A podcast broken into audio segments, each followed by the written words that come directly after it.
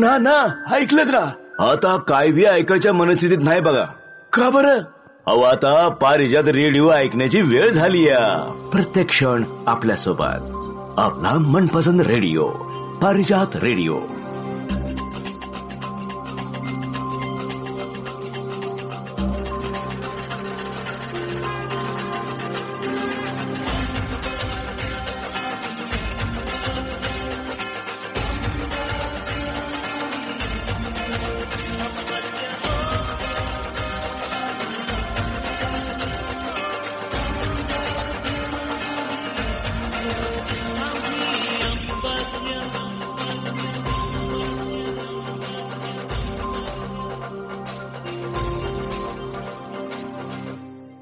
हो नमस्कार रसिक हो.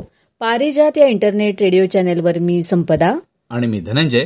आजच्या मधुबनच्या पंचवीस नोव्हेंबर दोन हजार एकवीसच्या सदुसष्टव्या एपिसोडमध्ये आपल्या सर्वांचं मनपूर्वक स्वागत करतो.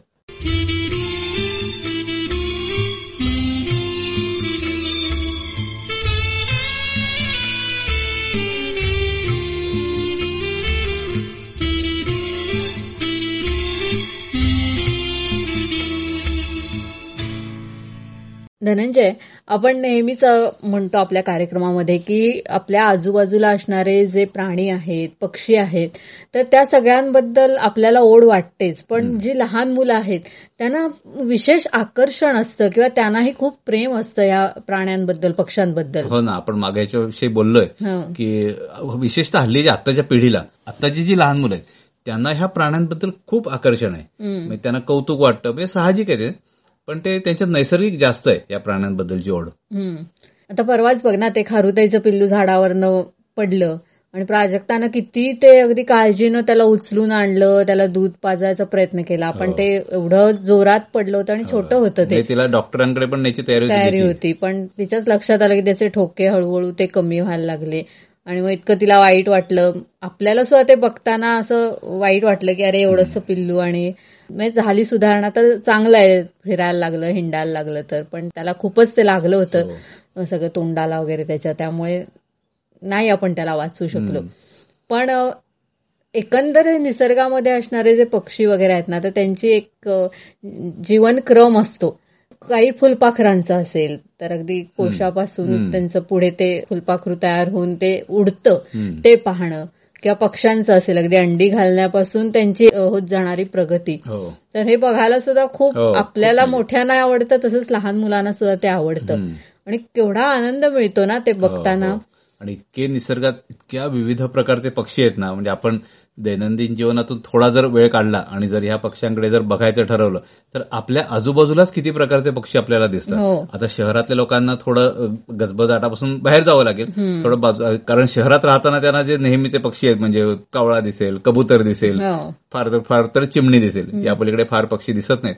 पण थोडं जर निसर्गाच्या जवळ गेलात जिथे झाडं वगैरे असतील अशा ठिकाणी तर तिथे खूप वेगवेगळ्या प्रकारचे पक्षी बघायला मिळतात. हो म्हणूनच हल्ली निसर्ग भ्रमण वगैरे असं मुद्दाम सहली वगैरे आयोजित करायला लागतात. तर ही जी निरीक्षण शक्ती आहे किंवा हा जो छंद आहे तर म्हणजे चांगली गोष्ट आहे. ती त्यांना लहानपणी जी आवड आहे ती पुढे डेव्हलप करायला पाहिजे. त्यातूनच त्यांना आणखीन आणखीन त्याचा शोध लावण्याची किंवा त्यांचा अभ्यास सगळा समजून घेण्याची आवड निर्माण होऊ शकते.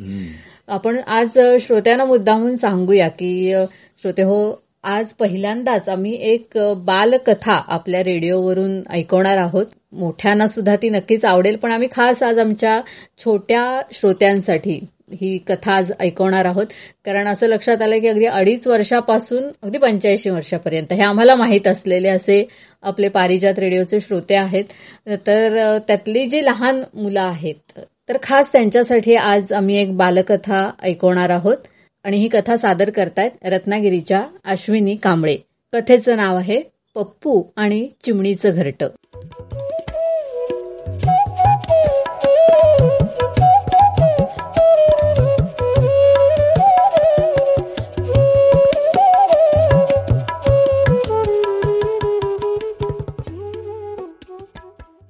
नमस्कार बालदोस्तांनो.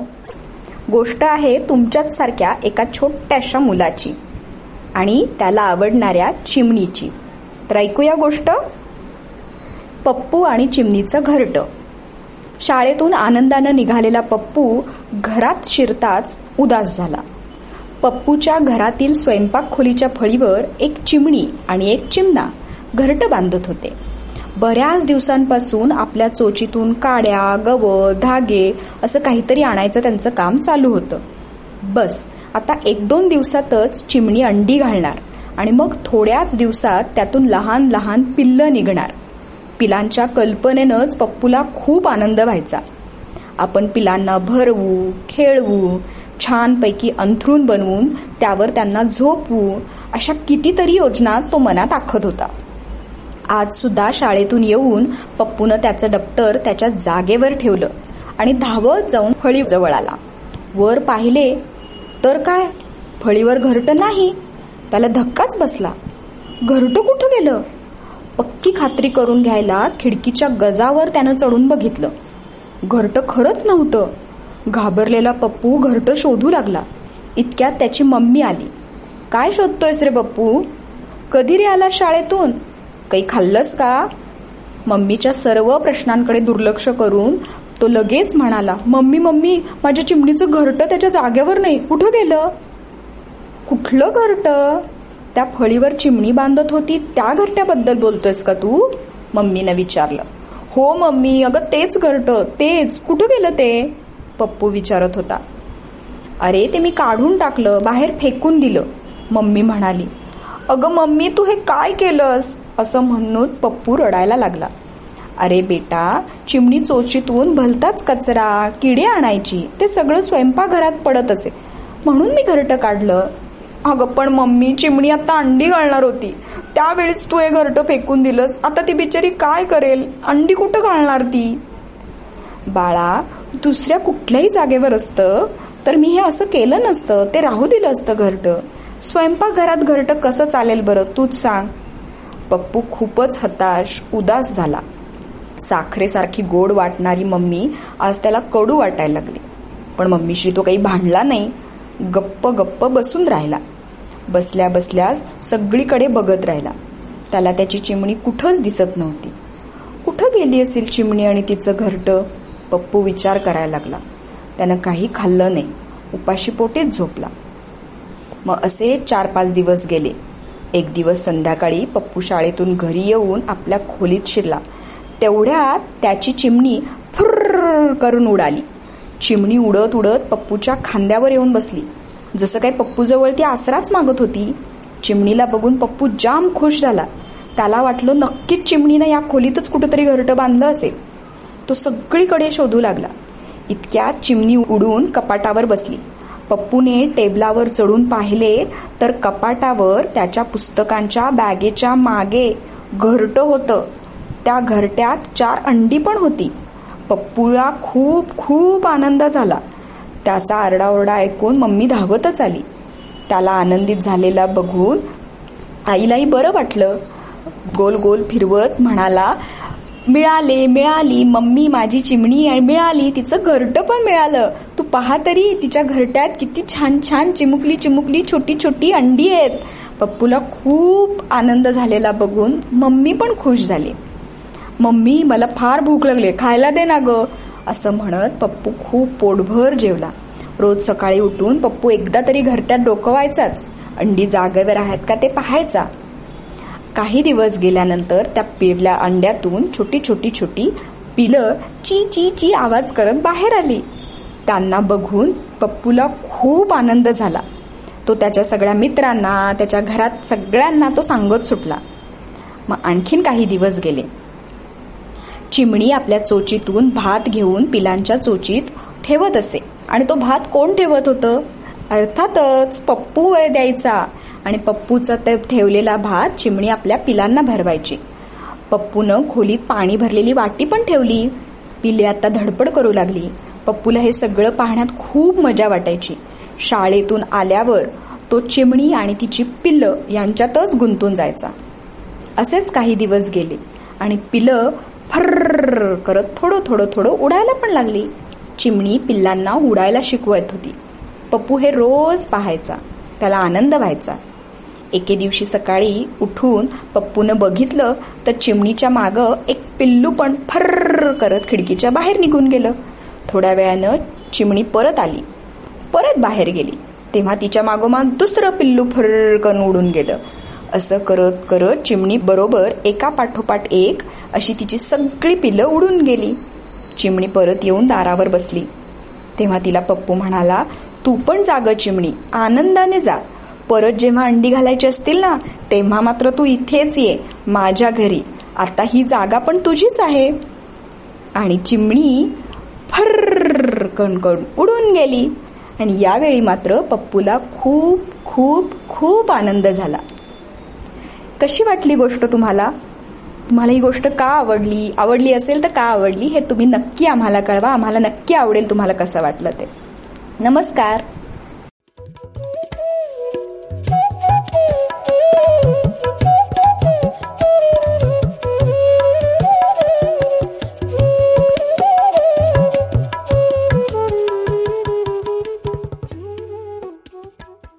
पप्पू आणि चिमणीचं घरटं. श्रोते हो ही बालकथा आपण ऐकली. या कथेचं वाचन केलं होतं रत्नागिरीच्या अश्विनी कांबळे यांनी. श्रोते हो तुम्ही आत्ता कथा ऐकली असेल आणि आत्ता तुमच्याजवळ तुमची मुलं नातवंड नसतील ही कथा ऐकायला. तर दिवसभर आपल्या या कार्यक्रमाचं पुनःप्रसारण होत असतं. तर जेव्हा मुलांना वेळ असेल तेव्हा त्यांना ही कथा नक्की ऐकायला सांगा. आणि त्यातूनच पुढे त्यांना आपला पारिजात रेडिओ ऐकायचीही नक्की गोडी लागेल असा आम्हाला विश्वास आहे.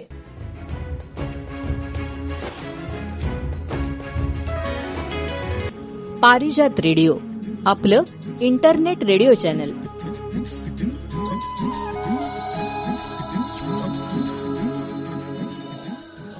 श्रोते हो आता एक गीत ऐकूया. हे गीत गात आहेत पुण्याचे सुरेश काळे.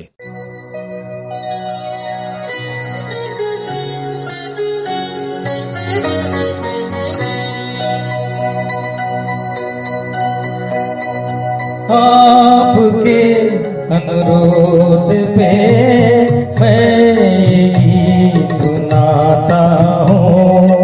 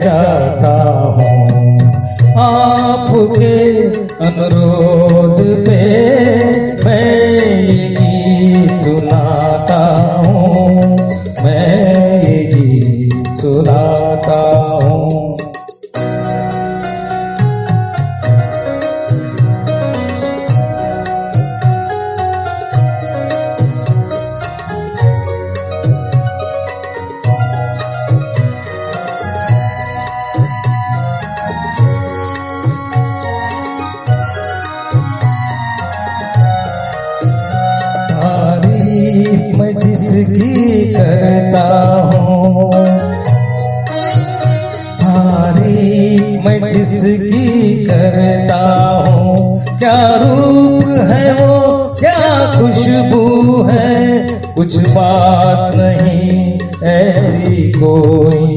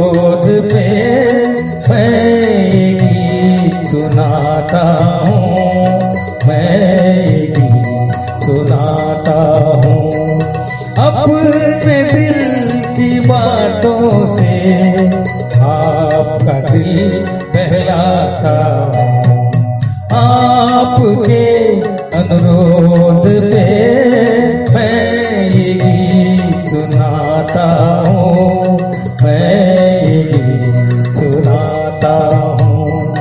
आपके अनुरोध पे।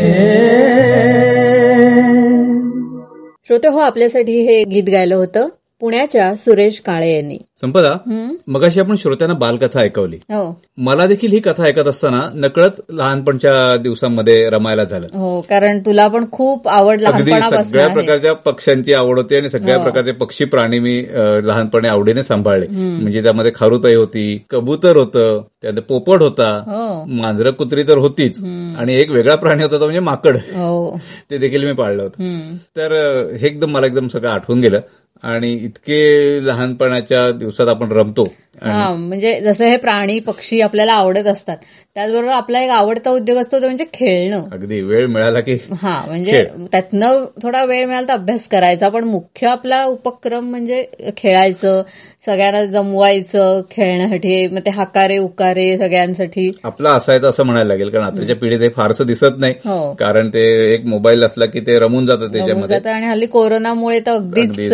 बाहेर पण पडणं. होत नाही. पण आपण काय काय खेळ खेळायचो हे जर नुसतं आठवलं नाही हे जर आता बालश्रोते आपले जर ऐकत असतील तर त्यांना देखील ऐकताना गंमत वाटेल की काय काय आपले काही खेळ असायचे लहानपणचे. आणि गंमत म्हणजे तेव्हा आपल्याला काय कायांचे उच्चार वगैरे पण नीट माहिती नव्हते. म्हणजे अर्थच कळायचा तेव्हा आधी थोडेसे इंग्लिश शब्द जे होते आता टाइम प्लीज म्हणायचं. आता आत्ता कळत म्हणजे मोठं झाल्यावर आपल्याला कळायला लागलं की टाइम प्लीज पण टाइम प्लीज टाइम प्लीज म्हणजे.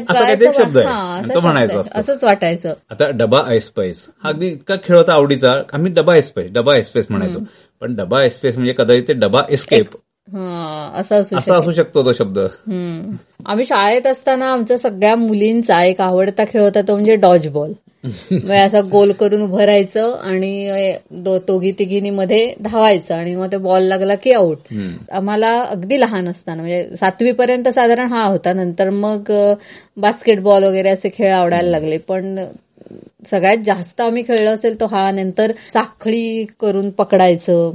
एकाला एक एकाला एक एका आणि मग ते साखळी तुटायची मग निम्मी मुलं इकडे धावतायत निम्मी मुलं इकडे धावतायत. आणि मजा यायची पण सगळ्या त्याच्यातनं. आणि आपल्याकडे ग्रामीण शाळेत तर त्यावेळी म्हणजे आवडता खेळ म्हणजे धावा धावी हो. धावा धावी आणि पकडा पकडी या खेळाला काही नियम नाहीत धरबंद नाहीत काही नाही. नुसतं लावू ते नियम. धावत जायचं आणि लपाछपी एक असायचा त्यातला थोडाफार मॉडिफाईड प्रकार म्हणजे लपाछपी. तो एक खूप चालायचा.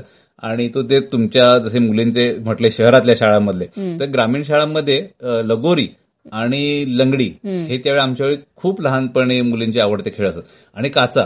काचा तर इतक्या खेळायच्या ना मुली. म्हणजे त्या आमच्या शाळेत एक देऊळ होतं देवळाचा कट्टा होता. तर त्या काच पाणी म्हणजे त्या काचा सगळ्या घरून बागण्याच्या काचा घेऊन यायच्या आणि त्या टाकायच्या आणि त्यातनं निवडायच्या. दुसरं म्हणजे खड्याने खेळायच्या आमच्या हो. लहानपणी.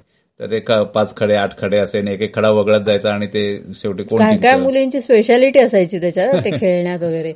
आणि हेच खेळ मेन असायचे. आणि मुलांचे खेळ म्हणजे भोवरे हातावर भोवरे फिरवायचे. हो. त्यानंतर ती उंडी म्हणून एक फळं असतं उंडी. तर ती उंडी सुजवायची. म्हणजे एकावर एक उंड ठेवायचं आणि ते फोडायचं. असे खेळ असायचे. बापरे भरपूरच खेळ होते. आणखीन मला एक गंमत आठवते. म्हणजे तुला गंमत म्हणूनच सांगते. की जेव्हा लप्पाछप्पी खेळायचो ना तर तेव्हा शक्कल लढवलेली होती की मुलगी असतील तर त्यांनी एकमेकांचे टी शर्ट बदलायचे. म्हणजे काय व्हायचं आपल्याला माहीत असतं की ह्याने हा टी शर्ट घातलाय. आणि मग ते लपले ना मुद्दाम मग. अशी थोडासा आपला हातबीत दिसेल अशा ह्यानं लपायचं. म्हणजे मग त्याचं त्याचा नाव घेऊन तिथे भोज्जा होणार. आणि दुसऱ्या बाजून बाहेर येऊन हा दुसऱ्या बाजूने येऊन की हा. नव्हताच तो वगैरे. म्हणजे काय काय एक एक शक्कल लढवली परत. राज्य घ्यायला लावण्यासाठीच्या शक्य एक एक. असायचे. आणि पत्त्यांचा डाव म्हणजे ऑल टाइम फेवरेट म्हणजे दमलं की लगेच पत्ते खेळायला पत्ते खेळायला बसायचं. तर पत्त्यांच्या मध्ये सुद्धा काय काय नावं असायची ना? म्हणजे लॅडीज म्हणजे काय ते खूप जण ते लेडीज लेडीज असंच काहीतरी वाटायचं. म्हणजे बायकांनी खेळायचा खेळ वगैरे की काय असं वाटायचं. किंवा चॅलेंज असायचं त्याला चायलेंज वगैरे. असं मजा मजा काय काय असायची. तोच शब्द असा नक्की माहिती नसायचा. त्यामुळे जे काही आपल्याला माहिती आहे आपल्याला म्हणता येतंय ते नाव घ्यायचं. आणि तसाच तो एक असायचा तो म्हणजे नॉट ॲट होम तर त्याला आटे नाटे काटे ठोम वगैरे काहीही म्हणजे प्रत्येक जण आपला ऍड करून त्याला हा. नाव दिलं जायचं. तर पत्त्यांचाच आत्ता आपला विषय निघाला म्हणून आठवलं की पत्त्यामध्ये सुद्धा किती प्रकारचे खेळ आहेत. म्हणजे लहानापासून मोठ्यापर्यंत कोणीही सगळ्यांना. म्हणजे.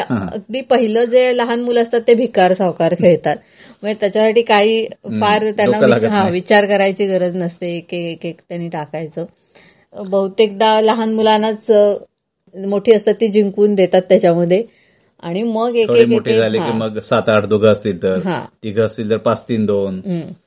असे वेगवेगळे खेळ आहेत आणि आता या सगळ्या पत्त्यांच्या खेळाबद्दलच आणखीन त्यातून खूप काही आपल्या जीवनाशी निगडीत सुद्धा त्याचा संदर्भ आहे. हे आज आपण श्रोत्यांना सांगणार आहोत.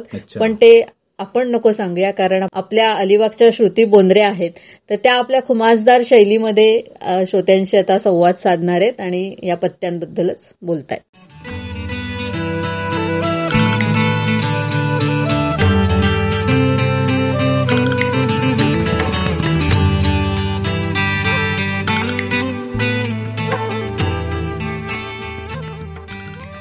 मंडळी जगातला कुठलाही खेळ असू दे. तो कसा खेळायचा याचं योग्य मार्गदर्शन त्या त्या खेळासोबत असलेल्या चिटोऱ्यावर असतंच. मग तो व्यापार असू दे किंवा ल्युडो असू दे. पण पत्त्याच्या कॅटच्या बॉक्सवर मात्र असं कोणत्याही प्रकारचं मार्गदर्शन उपलब्ध नसतं. बरोबरच आहे? एक होता काऊ एक होती चिऊ काऊचं घर होतं शेणाचं चिऊचं घर होतं मेणाचं. ही गोष्ट कुठल्याही कागदावर प्रकाशित न होताही घराघरात पोचले. त्याचप्रमाणे पत्ते खेळण्याचं कसबही पिढी दर पिढी प्रवाहित होतच राहिलंय आता बुद्धिबळ. हा खेळ तसा व्हाईट कॉलर्ड खेळ. याला एक खास प्रतिष्ठा आहे वलय आहे. तो ठराविक बुद्धिजीवी लोकांनीच खेळावा. शांतपणे संयतपणे हाताची घडीबिडी घालून भिवया वगैरे उंचावत खेळला की न दिसणारा मेंदू चालवल्याचं लक्षात येतं. त्यामुळे तो जरा वेगळ्या वरच्या स्तरावरचा खेळ आहे. आणि सापशिडी म्हणाल तर अगदीच चिल्लर पार्टीचा खेळ. वय लहान असल्यामुळे दोन टांगात शिड्या चढणं आणि घसरगुंडी इतकंच मस्त मजेत थंडगार सापावरून घसरणं हे अगदी मजेत होतं. पण वय वाढेल तसं शिड्या चढणं झेपत नाही आणि सापांना आपलं वजनही झेपत नाही. त्यामुळे हा खेळ इटुकल्यांचाच होऊन राहिलाय. कॅरम ल्युडो या खेळांना तोचतोचपणाचा शाप आहे. त्यामुळे सातत्याने हे खेळ काही खेळले जात नाहीत. पण पत्ते मात्र इसकी तो बात ही अलग है. पत्ते हा सर्वसमावेशक असा समजूतदार आणि गुणी खेळ आहे. पाच वर्षाच्या बाळापासून ते अगदी नव्वदीच्या आजी आजोबांपर्यंत कुणीही हा खेळ खेळू शकतं. बरं व्हरायटी म्हणाल तर कम्माल व्हरायटी आहे. झब्बू खेळून कंटाळलात रम्मी खेळा. रम्मी खेळून कंटाळलात बदामसात खेळा. आमच्या येथे सर्व प्रकारचे पत्त्यांचे खेळ खेळले जातील. बरं या पत्त्यांमध्ये न कुणी उच्च न कुणी नीच. वेगवेगळ्या खेळांमध्ये वेगवेगळे पत्ते व्ही आय पी असतात. म्हणजे पाच तीन दोन झब्बू या खेळांमध्ये एका अगदी व्ही व्ही आय पी असतो. पण एरवी हलक्यात घेतली गेलेली दुर्री किंवा जोकर रम्मीमध्ये मात्र हायर पोझिशनला असतात. मेंढीकोटामध्ये दशी महत्वाची तीनशे सातमध्ये गुलाम नववी यांचं पारडं जरा जड बदाम सातमध्ये सत्ती बॉस आणि राजा राणीचं मेगुण मात्र सगळ्या खेळात आपापलं महत्त्व टिकवून असतं. म्हणूनच म्हटलं ना पत्ते हा आम आदमी का खास खेळ है. प्रत्येक खेळाची स्वतःची अशी एक भाषा शैली असते. बुद्धिबळ कॅरम हे तसे मुख्याने खेळायचे खेळ. सापशिडी ल्युडो बऱ्यापैकी बालिश भाषेचे. पत्त्यांची मात्र स्वतःची अशी पल्लेदार भाषा आहे. त्यात नुसतेच शब्द नाही आहेत तर काही काही वाक्प्रचार सुद्धा आहेत. आता नमुने दाखल बघा हा.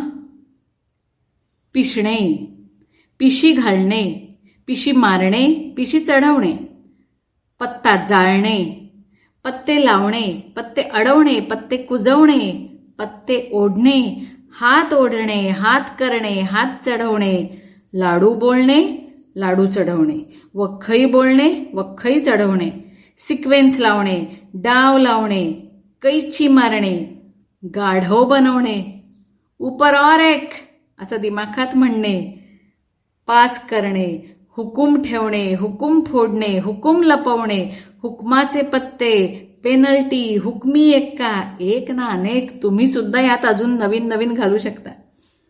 आहा हा नुसते हे शब्द आठवले ना तरी सुद्धा डोळ्यांपुढे तो गोलाकार बसलेला मित्रमैत्रिणींचा कंपू येतो.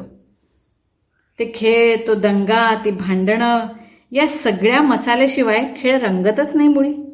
आणि हो पत्ते हे कधीही मुक्याने खेळायचे नसतात. तोंडाची वचवच सातत्याने सुरू हवी. शास्त्र ते ही वचवच अकारण अवास्तव असंबद्ध असावीच असावी. असा प्रोटोकॉलच आहे. ही वचवचच खेळाला एक मस्त चव आणते. या अशा बडबडीमुळे खेळणाऱ्यांना ऊर्जा मिळत राहते. पत्त्यातले काही खेळ हरिश्चंद्र राजाला साक्ष ठेवून इमाने इदबारे खेळायचे असतात. उदाहरणार्थ पाच तीन दोन सात आठ गुलाम चोर. पण काही मात्र कृष्ण नीतीने खेळावेत.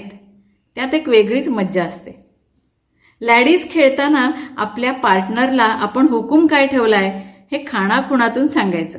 म्हणजे डोक्यावरून हात फिरवला की इस्पिक हुकूम. कान खाजवला की किलवर. मांडी हलवली तर चौकट. गाणं गुणगुणलं तर बदाम. अर्थात या खुणा व्यक्तीस अपेक्षा असायच्या. पण काय मज्जा असायची राव. त्यात हे सगळं सांगण्यापेक्षा ना अनुभवण्यातच खरं तर मजा आहे. रेफरन्स टू कॉन्टेक्स्ट द्यायचं झालं तर खूबसूरत मधला डेव्हिड रेखा तिची बहीण आणि डेव्हिडचे मित्र यांच्यामधला पत्त्यांचा सीन अगदी आवर्जून बघा.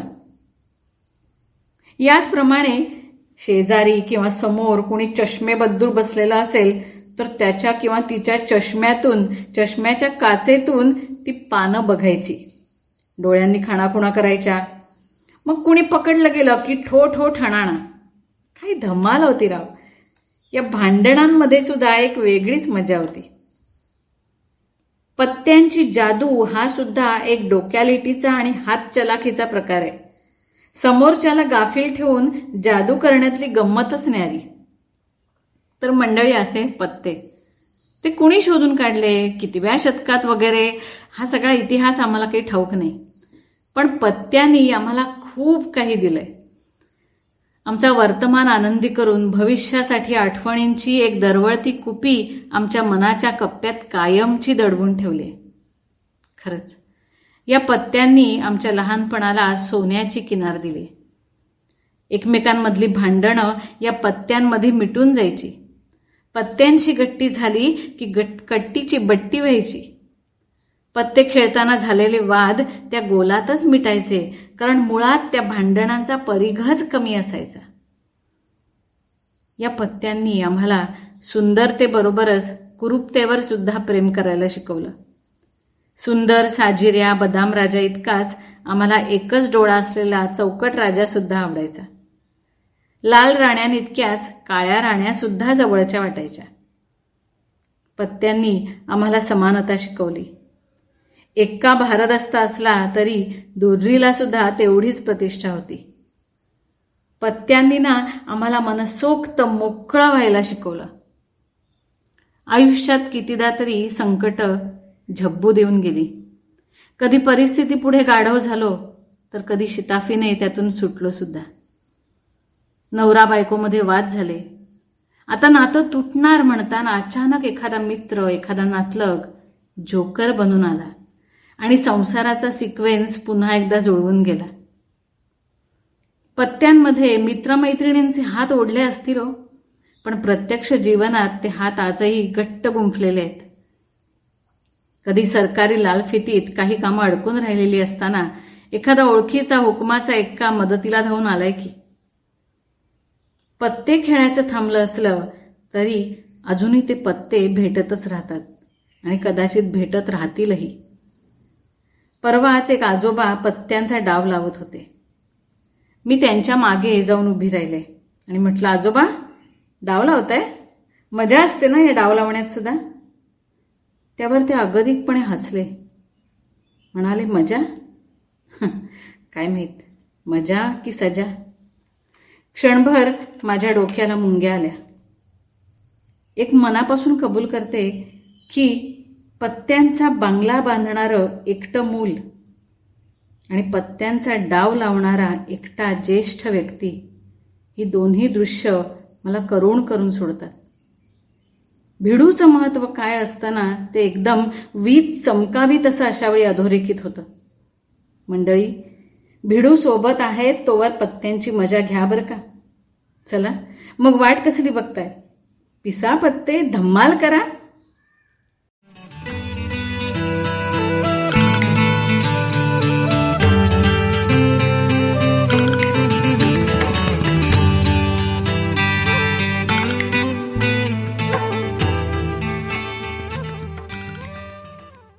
पत्ते आणि बरंच काही. याविषयी आपल्याशी बोलत होत्या अलिबागच्या श्रुती बोंद्रे.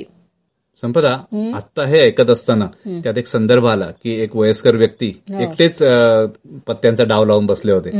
आणि त्यांनी तो संदर्भ सांगितला. ते खूपच असं चटका लावणार होतं ना ते हो, खरंच. आहे.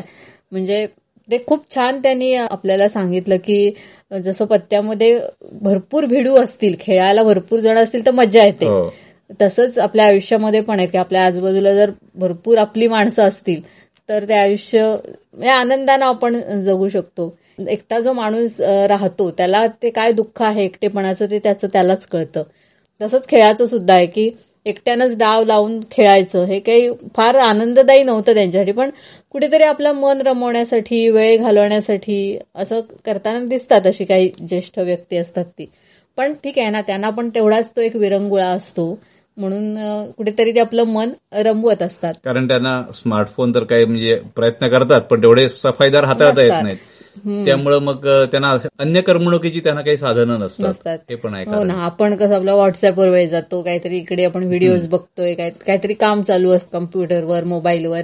तशा संधी त्यांना नसतात त्यामुळे ते त्यांच्या परीनं काहीतरी आपलं मन रमवण्याचा प्रयत्न करत असतात. संपदा आपण कुठेतरी जरा सिरियस नोटकडे चाललोय असं जरा हो, वाटतंय.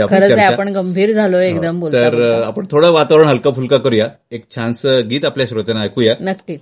हे गीत गात आहेत चिखली बुलढाणा इथून जयेश खरात.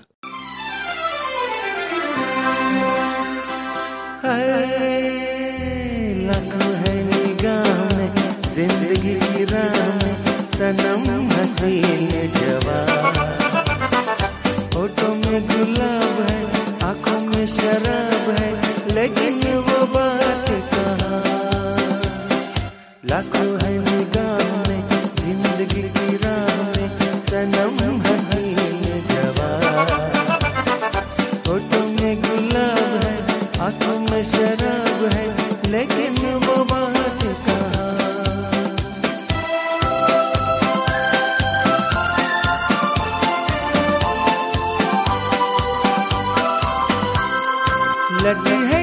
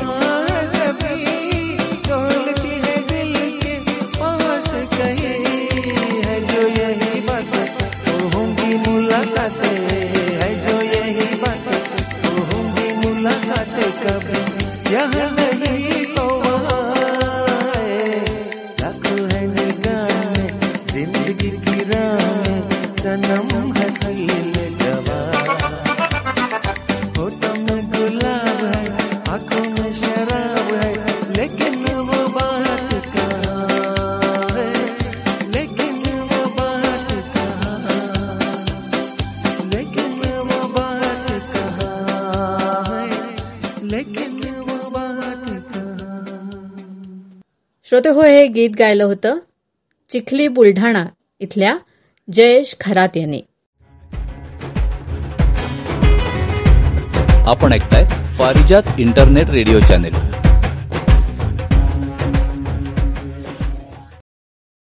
Dhananjay आता हे सगळं आपलं लहानपणचं वगैरे मगाशी बोलणं चालू होतं तर मला पण एक गोष्ट अशी आठवली की लहानपणी आम्ही जेव्हा आम्ही गावात होतो म्हणजे बाबा डॉक्टर असल्यामुळे तिथे प्रॅक्टिस करायचे तर त्यांच्याकडे पेशंट यायचे तर वेगवेगळ्या थरातले असे ते पेशंट असायचे.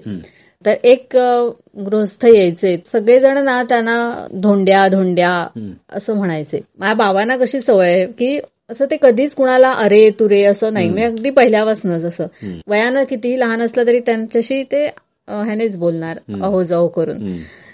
तर म्हणजे ते बाबांना सुद्धा कुठेतरी खटकायचं. प्रत्येक जण त्यांना धोंड्या धोंड्या असंच म्हणायचं. पण मग त्यांना पण ते मनातनं खूप वाईट वाटत होतं. मला वाटतं मी हा किस्सा पूर्वी एकदा अ, बोलण्यात आपला आला होता. परत एकदा सांगते. तर त्यांनी असं बाबांजवळ बोलून दाखवलं होतं की सगळे धोंड्या माझं नाव खरं धोंडीराम आहे पण असं म्हणतात. तर बाबा म्हणाले की ठीक आहे आजपासून तुम्ही धोंडशेट हं. मी तरी तुम्हाला आजपासून धोंडशेठ म्हणणार. आणि त्यांनी खरोखर त्यांना धोंडशेठ म्हणायला सुरुवात केली. आणि गंमत अशी झाली की आधी कुचेष्टेनं आधी त्याला चिडवायच्या ह्याने असं धोंडशेठ धोंडशेठ सगळे म्हणायला लागले. आणि बघता बघता सगळा गाव त्यांना धोंडशेठ म्हणायला लागला. हा म्हणजे कसं आहे ना पूर्वीच्या काळी हे फार होतं की अशी मुलं वगैरे जगत नसली की मुलाचं नाव धोंडीराम दगडू वगैरे असं ठेवायचं म्हणजे तरी ते मूल जगेल. म्हणजे दगड या शब्दाला काही किंमतच नव्हती. असं वाटायचं लोकांना. किंवा शाळेत बघ ना शाळेत आपले गुरुजी तर म्हणजे अगदी काय रे दगडा आम्ही अशा अडाणी मुलाला तर अगदी हमखास म्हणायचे. हं, तुझ्या डोक्यात काय दगड भरलेत का वगैरे? खरं म्हणजे बघायला गेलं तर या दगडांचा सुद्धा किती वेगवेगळ्या प्रकारे उपयोग केला जातो किंवा त्यांना सुद्धा किती महत्त्व आहे. हो म्हणजे या दगडातूनच देवाचं रूप आपल्याला मिळतं ना की आपण ज्या भावानं आपण त्याला पुजतो तर त्याला ते दैवत्व प्राप्त होतं. हो ना एक या विषयाचाच एक छानसा व्हिडिओ परवा मी बघितला. तर तो थोडक्यात सांगतो आपल्या श्रोत्यांना. त्यात काय त्यांनी सांगितलंय की आपण दगडाला देव मानतो. हो. तर असे काही लोक प्रश्न करतात की तुम्ही दगडाला कसं काय देव मानता? किंवा तुम्ही जो जो स्वतः हालचाल काहीच करत नाही जो नुसता दगडावर का म्हणजे बसलेला आहे तर त्याच्याशी त्याच्यासमोर तुम्ही बोलता ते त्याच्यापर्यंत कसं पोचतं? तर हे त्यांनी एक्सप्लेन करणारा एक छान व्हिडिओ होता तर त्यात त्यांनी काय सांगितलं की ह्याच्यामागे सायन्स आहे. आणि कसं? तर ते त्यांनी ते पटवून दिलं. त्यांनी काय सांगितलं की आपण आता एखाद्या समजा दरीमध्ये गेलो.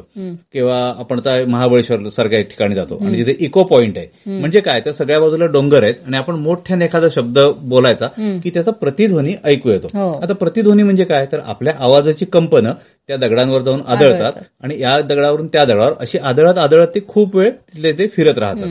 आता हेच सायन्स प्राचीन काळी आपल्या पूर्वजांनी आपल्या मंदिरांमध्ये उपयोगात आणलं. म्हणजे मंदिरांचे जे कळस होते ना ते कळसाचं बांधकाम करताना अशा विशिष्ट कोणात करायचं की जे काही खाली स्वर उच्चारलेला असेल तर तो घुमत घुमत त्याचा प्रतिध्वनी तयार होईल आणि तो आपल्यापर्यंत परत येईल. आणि हे कशासमोर करायचं? तर ते एका मूर्तीसमोर करायचं. आता दगड कशाचा बनलेला असतो? मिनरल्सचा हा. दगड हा कुठच्या तरी मिनरल्सच बनलेला असतो. मग ती जी मिनरल्स आहेत त्या मिनरल्सनी जर अशी विशिष्ट कंपनं जर ती ग्रहण केली तर त्यातून ते बाहेर पडणारी कंपनं असतील त्याचा मानवावर काय फायदा होतो? इतका देखील पूर्वीच्या काळी अभ्यास होता आपल्या पूर्वजांचा. आणि मग ते विशिष्ट दगडाने बनलेली ती मूर्ती ती त्या विशिष्ट कोणात असलेल्या कळसाखाली ठेवणं आणि आपण जर तिथे समोर बसून एखादं स्तोत्र म्हणणं किंवा जे स्तोत्र कोण म्हणत असतील त्यांचं आप- स्वर आपल्या कानावर पडणं याने देखील शारीरिक खूप बदल होत होते मानसिक खूप बदल होत होते. आणि इतकं ज्ञान त्याच्यामागे होतं आणि म्हणून हे मूर्तीपूजा कशी आहे त्याचा हा संदर्भ आहे. म्हणजे यापुढे तरी कुणी कुणाला कमी लेखण्यासाठी दगड आहेस वगैरे असं म्हणू नये. हो. आणि या दगडाचेच किती उपयोग आहेत आणि आपण किती प्रकारे या दगडाशी जोडले गेलेले आहोत हेच आता आपण श्रोत्यांना ऐकवणार आहोत. तर याबद्दल माहितीचं लेखन आणि वाचन केलंय औरंगाबादच्या माधुरी परांजपे यांनी.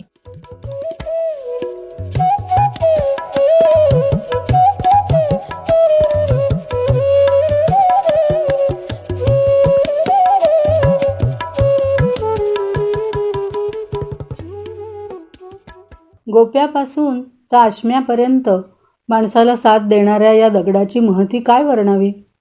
बारशाला बाळाला पाळण्यात घालण्याआधी ज्या गोप्याला पाळण्यात घालतात तो असतो वरवंटा. अगदी कुंचडं घालून सोन्याची साखळी गुंडाळून नटवलेला असला तरी दगडच. बाळाच्या आधी पाळण्यात विराजमान होण्याचा मान या गोप्याला देतात तो बहुधा पाळण्याच्या भक्कमपणाची खातर जमा करण्यासाठी. गोप्यापाठोपाठ बाळाच्या आयुष्यात येते सहान गुटी उगाळण्यासाठीचा खास दगड. अशीच सहान देवपूजेसाठी गंध उगाळायलाही वापरतात. घरात असे वेगवेगळ्या कामासाठी खास बनवलेले अनेक दगड असत पूर्वी.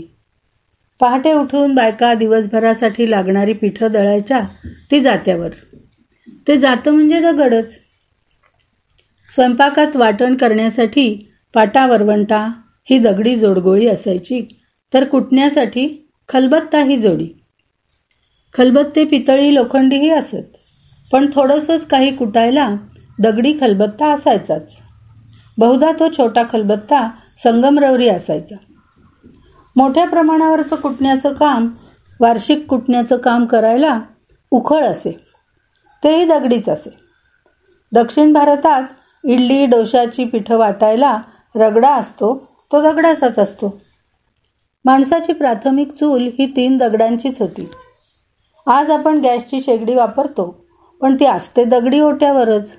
मग तो कडाप्पा असेल नाही तर ग्रॅनाईट पण दगडच की. पूर्वी आंघोळीला बसायला दगडी चौरंग असत आणि अंग घासायला वज्री नावाचा सुबक छोटासा दगड. वज्री आजही बघायला मिळते बाथरूममध्ये कपडे धुण्यासाठी चौकात दगड असे त्यावर रगडून कपडे धुवायचे. सगळी भांडी नाही पण लोखंडी तवे कढया घासायचा स्पेशल दगड आजही बाजारात मिळतो. पूर्वी घरोघरी आड होते आणि आडाचं काढलेलं पाणी साठवायला दगडी डोण असायची. डोण म्हणजे सुंदर घडवलेले दगडाचे प्रचंड वाडगे. शेतातल्या विहिरीचं पाणी दगडी बांधलेल्या पाटातूनच व्हायचं. पूर्वी घरं दगडी असायची. भिंती विटांच्या असल्या तरी घराचं जोतं दगडीच असायचं. ओटा ओसरी हे दगडीच असायचं.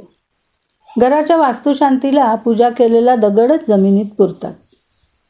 मुलांच्या खेळातही ठिक्कर लगोरी वगैरे स्वरूपात दगड असत.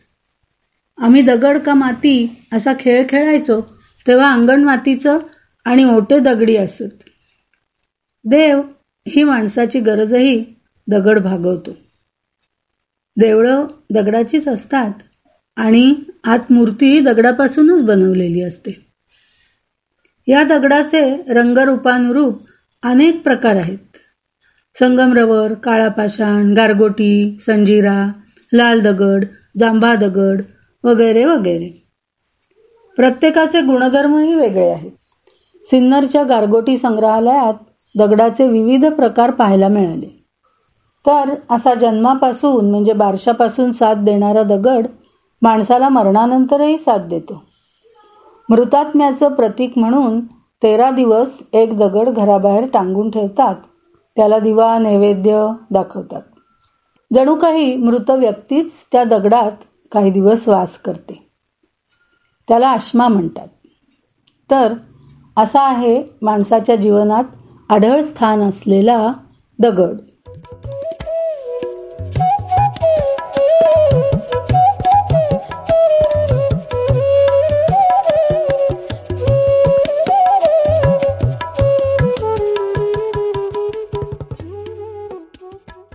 श्रोते हो औरंगाबादच्या माधुरी परांजपे यांनी दगडाविषयी आपल्याला खूप काही सांगितलं. आणि आता कार्यक्रमातून निरोप घेण्यापूर्वी आपण श्रोत्यांना अजून एक गाणं ऐकूया. हे गाणं गायलंय रत्नागिरीच्या अंजली लिमये यांनी.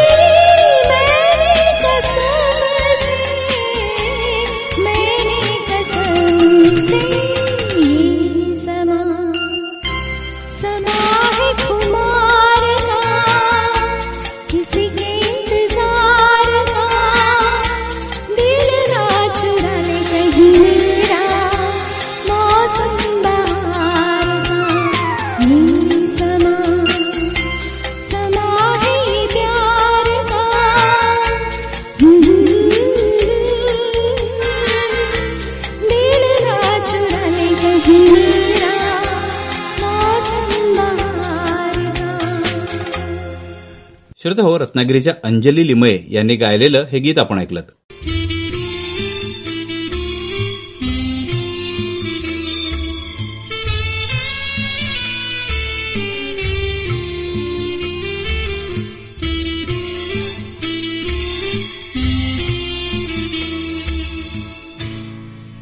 श्रोते हो आजचा हा कार्यक्रम तुम्हाला कसा वाटला आम्हाला अवश्य कळवा.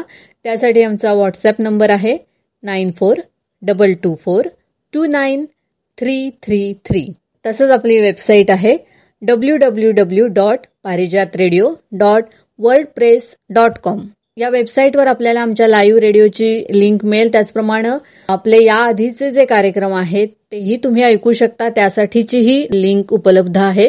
तेव्हा श्रोते हो तुम्ही आनंद घ्या. तुमच्या प्रियजनांनाही घ्यायला सांगा. तसंच श्रोते हो आपल्याला पारिजात रेडिओच्या कार्यक्रमांचं शेड्यूल जर नियमितपणे मिळवायचं असेल आमचा जो व्हॉट्सअप नंबर आहे nine four double two four two nine three three three या नंबरला आपण शेड्यूल असा फक्त मेसेज करा. मग आम्ही आपल्याला एक व्हॉट्सअप ग्रुपची लिंक पाठवू. त्या व्हॉट्सअप ग्रुपला आपण जॉईन केलं की आपल्याला दर आठवड्याला पारिजात रेडिओच्या नव्या कार्यक्रमाचं शेड्यूल आपल्याला नियमितपणे मिळत राहील. तेव्हा श्रोते हो भेटूया. येत्या रविवारी स्वर आले दुरुनी या आपल्या संगीतमय कार्यक्रमात आणि त्यानंतर गुरुवारी मधुबनच्या नव्या कोऱ्या फ्रेश कार्यक्रमात. आणि आठवड्याच्या अन्य दिवशी आपल्या जुन्या कार्यक्रमाचं पुनःप्रसारण आपण ऐकू शकता. आणि आता या कार्यक्रमातून मी संपदा जोशी. आणि मी धनंजय जोशी आपला निरोप घेतोय. नमस्कार. नमस्कार.